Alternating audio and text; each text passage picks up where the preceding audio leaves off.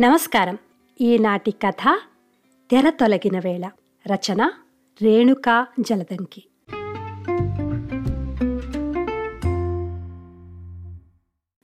ఉదయం టిఫిన్ చేసి తాపీగా టీవీ ముందు కూర్చుని తీరికగా దమయంతి రామారావు లోకాభిరామాయణం మాట్లాడుకుంటూ ఉండగా హడావుడిగా వచ్చింది శ్రీదేవి. పిన్ని సంతోష్కు మెడిసిన్లో సీట్ వచ్చింది సంబరంగా చెప్తూ చేతిలోని స్వీట్ ప్యాకెట్లో నుండి ఒక స్వీటు దమయంతి నోటికి అందించింది. దమయంతి రామారావు ముఖాలు ఎందుకో మాడిపోయాయి. శ్రీదేవి దమయంతికి అక్క కూతురు ఇద్దరు మగపిల్లలు. చిన్నవాడు బీటెక్ చదువుతున్నాడు. పెద్దవాడు మాత్రం ఎంబీబీఎస్లో సీటు కోసం మూడేళ్ళుగా లాంగ్ టర్మ్ కోచింగ్ తీసుకుంటున్నాడు. బీ ఫార్మసీ కానీ మరేదైనా కానీ చదవమంటే వాడు ఒప్పుకోలేదని చెప్తూ ఉండేది శ్రీదేవి.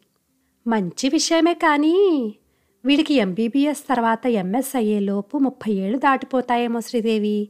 వెంటనే అంది దమయంతి. శ్రీదేవి ముఖం కొద్దిగా పాలిపోయింది. అయితే అయిందిలే పిన్ని. డాక్టర్ చదవాలన్న వాడి కోరిక నెరవేరుతున్నందుకు మా అందరికీ చాలా సంతోషంగా ఉంది అంది. అంతేకాదు ఇంకో సమస్య కూడా ఉంది. పెద్దవాడు సెటిల్ అయ్యే వరకు చిన్నాడికి పెళ్ళి చేయకూడదు. దాంతో చిన్నాడి పెళ్ళి కూడా ఆలస్యం అయిపోతుంది అందుకుంటూ అన్నాడు రామారావు. దమయంతి భర్త వైపు సమర్థిస్తున్నట్టుగా చూసింది. అలా కానివ్వలే బాబాయ్. ముందు చదువులు కానివ్వండి తర్వాత పెళ్ళి మాట. శ్రీదేవి తేలికగా అన్నట్టు అన్నదే గాని ఆమె ముఖంలో ముందు ఉన్న సంతోషం తగ్గి కాస్త టెన్షన్ కనిపించింది. అది గమనించిన దమయంతికి ఊరట కలిగింది. సరే వస్తాను పిన్ని. ఇంకా వాళ్ళు ఏం మాట్లాడతారో అన్నట్టుగా గబగబా బయటకు నడిచింది శ్రీదేవి.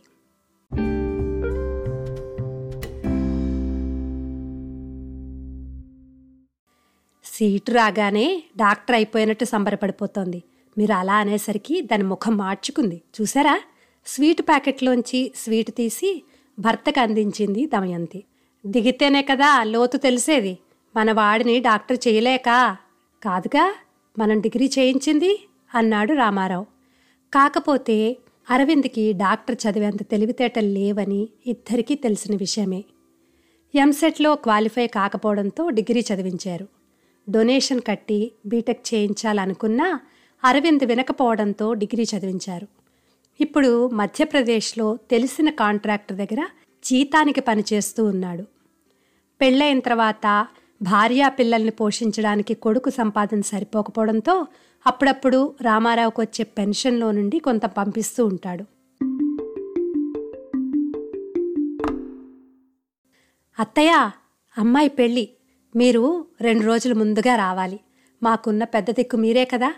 పెళ్ళి కార్డు ఇస్తూ ఆహ్వానించింది సరిత. సరిత స్వయాన దమయంతికి అన్నయ్య కూతురు. తన కూతురు పెళ్ళికి పిలవడానికి భర్తతో కలిసొచ్చింది. దమయంతి పెళ్ళి కార్డు చూస్తూ కళ్యాణ మండపం పేరు దగ్గర ఆగింది.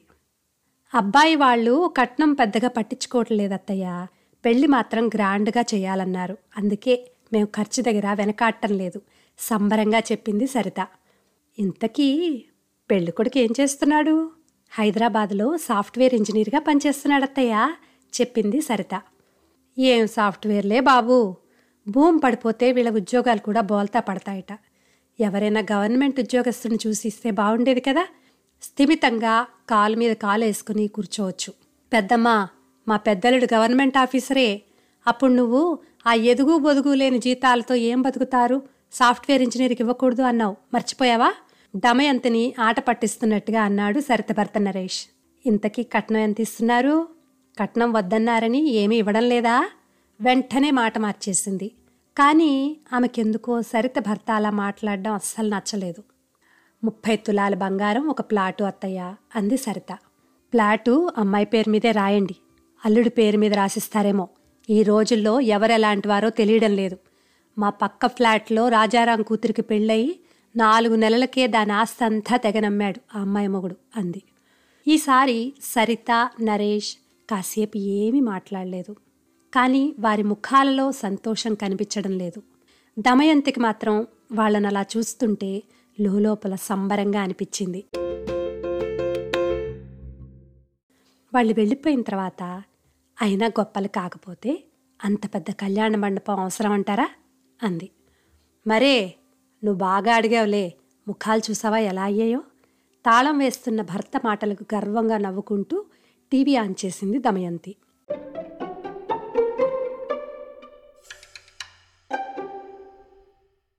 Breaking news. పెద్దాపురం వద్ద అదుపు తప్పి వంతెన్ను ఢీకొని నదిలో బోల్తాపడిన బస్సు టీవీలో పెద్ద స్వరంతో చెప్తున్నాడు యాంకర్.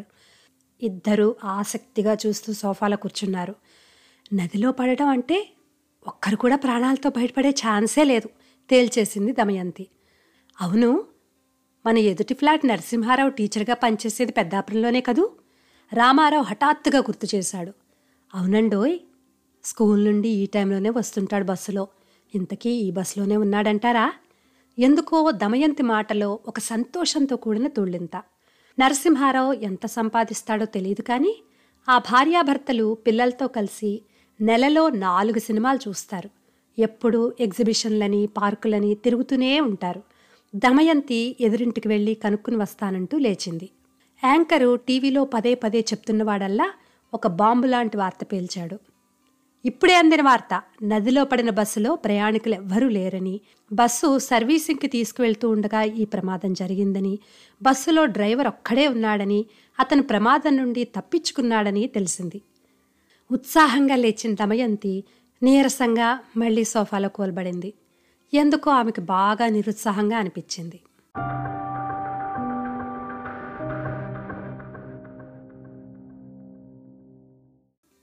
హలో దమయంతి ఎలా ఉన్నావు? ఈ మధ్య నీతో మాట్లాడడమే కుదరలేదు. ఫోన్లో పలకరించింది బాల్య స్నేహితురాలు సుజాత. బాగున్నాను. ఏమిటి విశేషాలు? ఈ మధ్య నేను మా వారు ఓ టూర్ వేసి వచ్చానులే. కాశ్మీర్ సిమ్లా డార్జిలింగ్ ఊటీ అన్నీ చూసాం. నీకు ఫోటోలు పెడతాను చూడు. చాలా ఎంజాయ్ చేశానులే. సుజాత చకచకా చెప్తోంది. ఆమె స్వరంలోని సంతోషం దమయంతికి అసహనంగా అనిపించింది.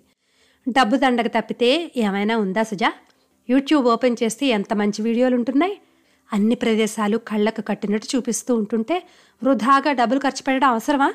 నేనైతే మీ అన్నయ్య వెళదామన్నా ఒప్పుకోలేదు. ఆ డబ్బు తీసుకుని రెండు గాజులు చేయించుకున్నాను. దమయంతి అనేసింది. అవతల నుంచి మౌనం. సుజా! ఉంటాను దమయంతి. నీరసంగా వినిపించింది సుజాత స్వరం. దమయంతి మనసులో మళ్ళీ ఓ ఆనంద తరంగం.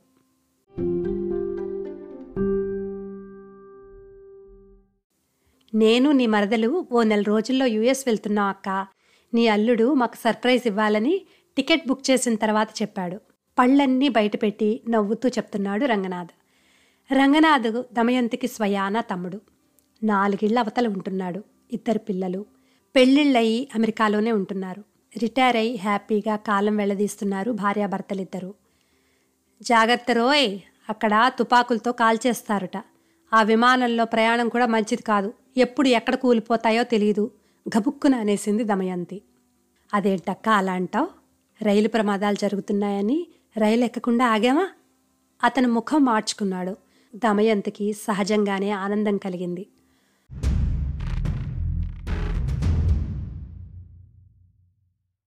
ఉదయం లేచి రామారావు దమయంతి కాఫీ తాగుతూ పేపర్ చూస్తూ ఉండగా ఫోను.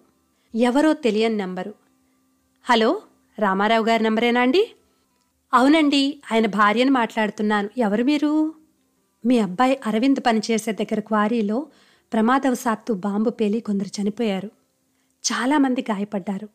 ప్రమాదంలో ఎవరెవరు ఉన్నారన్నది ఇంకా స్పష్టంగా తెలియడం లేదు. వాళ్ళల్లో మీ అబ్బాయి కూడా ఉన్నాడని అనుమానం. మీకు విషయం చెప్పాలని దమయంతికి ఇంకేమీ వినిపించడం లేదు. చెవుల్లో సముద్రపు హోరు. ఆమె చేతిలో ఫోన్ కింద పడింది కూడా ఆమెకి తెలియలేదు. దమయంతి దమయంతి! అక్కా! పిన్ని అత్తయ్య!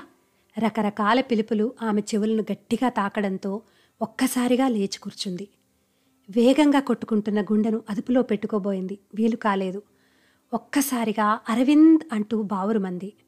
నాన్న బాబు అంటూ ఆక్రోశంతో ఆవేదనతో వెర్రికేకలు వేయసాగింది. అక్క మన అరవింద్కి ఏమీ అయి ఉండదు నువ్వు కంగారు పడకు. మేం వెళ్తున్నాం అక్కడికి. ఆమె చేతిలో చేయి వేసి చెప్తున్న రంగనాథ్ వైపు వెర్రి చూపులు చూసింది దమయంతి. పిన్ని భయపడద్దు. ధైర్యంగా ఉండు. దేవుడున్నాడు. అరవిందుకు ప్రమాదం జరిగి ఉండదు. సంతోష్ తన ఫ్రెండ్స్తో బయలుదేరి వెళ్ళాడు. దమయంతి భుజాల చుట్టూ చేతులు వేసి ఆర్తిగా దగ్గరకు తీసుకుంటూ అంది శ్రీదేవి.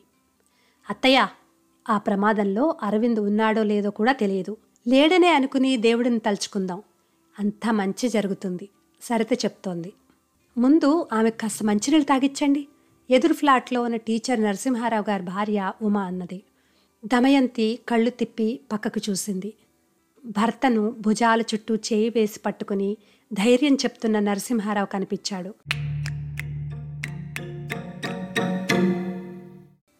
ఓ రెండు గంటల తర్వాత పిన్ని సంతోష్ ఫోను. నీతో మాట్లాడతాట ఫోను దమయంతికి ఇచ్చింది శ్రీదేవి. అమ్మమ్మ కాన్ఫరెన్స్ కాల్ కలిపాను. అరవింద్ మా మాట్లాడుతున్నాడు విను. సంతోష్ స్వరంలో సంతోషం. అమ్మా అరవింద్ గొంతు కాస్త నీరసంగా. నాన్నా దమయంతి బావురుమంది. ఎలా ఉన్నావురా? నీకేం కాలేదుగా? కాస్త తమాయించుకుని అడిగింది. చిన్న చిన్న దెబ్బలేనమ్మా పర్వాలేదు. డ్రెస్సింగ్ చేసి మందులిచ్చారు.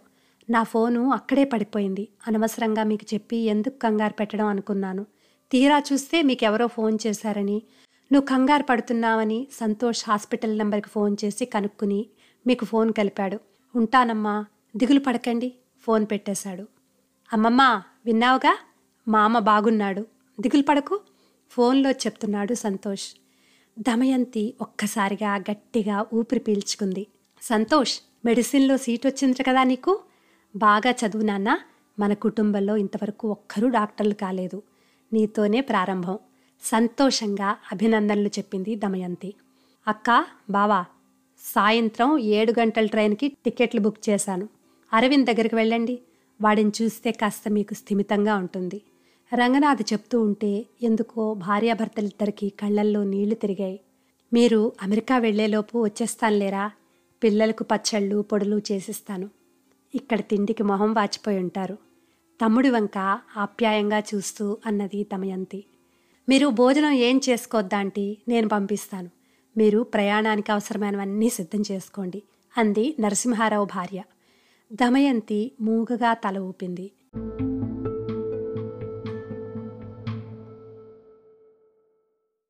ఆ క్షణం ఆమెకు చిన్నప్పుడు సాయంత్రం దీపారాధన చేస్తూ అమ్మ వల్లించే పద్యం జ్ఞాపకం వచ్చింది. ఇరుగు పొరుగు చల్లన పొరుగు చల్లన ఇంట్లో చల్లన వీధిలో చల్లన అంటూ అమ్మ భక్తితో చేతులు జోడించి దేవుడు ముందు నిల్చుని ప్రార్థిస్తూ ఉంటుంటే ఇరుగు పొరుగు ఎలా ఉంటే నీకెందుకమ్మా? అని తను పక్కున నవ్వేది. ఇరుగు పొరుగు చల్లగా ఉంటే మనకి ఏదైనా కష్టం వచ్చినప్పుడు ఆదుకోగలరు తల్లి. వాళ్ళు ఇబ్బందిలో ఉంటే మనకేం సహాయం చేయగలరు? అని అమ్మ చెప్పేది. వాళ్ళు బాగున్నా మనకి సహాయం చేయకపోతేనో? దమయంతి అడిగేది. సహాయం చేయకపోయినా వాళ్ళు బాగుంటే వాళ్ళు బాగున్నారు కాబట్టి మనకేదైనా కష్టం వస్తే ఆదుకుంటారు. వాళ్ళు ఉన్నారన్న ఆత్మస్థైర్యమైనా మనకుంటుంది. ఆత్మవిశ్వాసం మనల్ని ముందుకు నడిపిస్తుంది. రెండవ తరగతితో చదువు ఆపేసిన తల్లి మాటలు చెవుల్లో మారుమ్రోగుతుంటుంటే కళ్ళు తుడుచుకుని తన చుట్టూ ఉన్న వారి వంక ఈర్ష్య అసూయల తెర తొలగించుకుని ఆత్మీయమైన చూపులు సారించింది దమయంతి. తన కష్టం వీళ్ళందరికీ సంతోషం కలిగించడం లేదు. పైగా తన బాధను పంచుకుంటున్నారు. ఇక నుండి తను కూడా అంతే. అసూయ తెర తొలగిన వేళ ఆమె మనసు ప్రశాంతంగా ఉంది. ఇరుగు చల్లన పొరుగు చల్లన ఇంట్లో చల్లన వీధిలో చల్లన. అమ్మ చెప్పిన పద్యం పదే పదే నెమరేసుకుంటూ ఉంటే పశ్చాత్తాపం ఆమె కన్నుల నుండి అశ్రువుల రూపంలో వర్షించింది.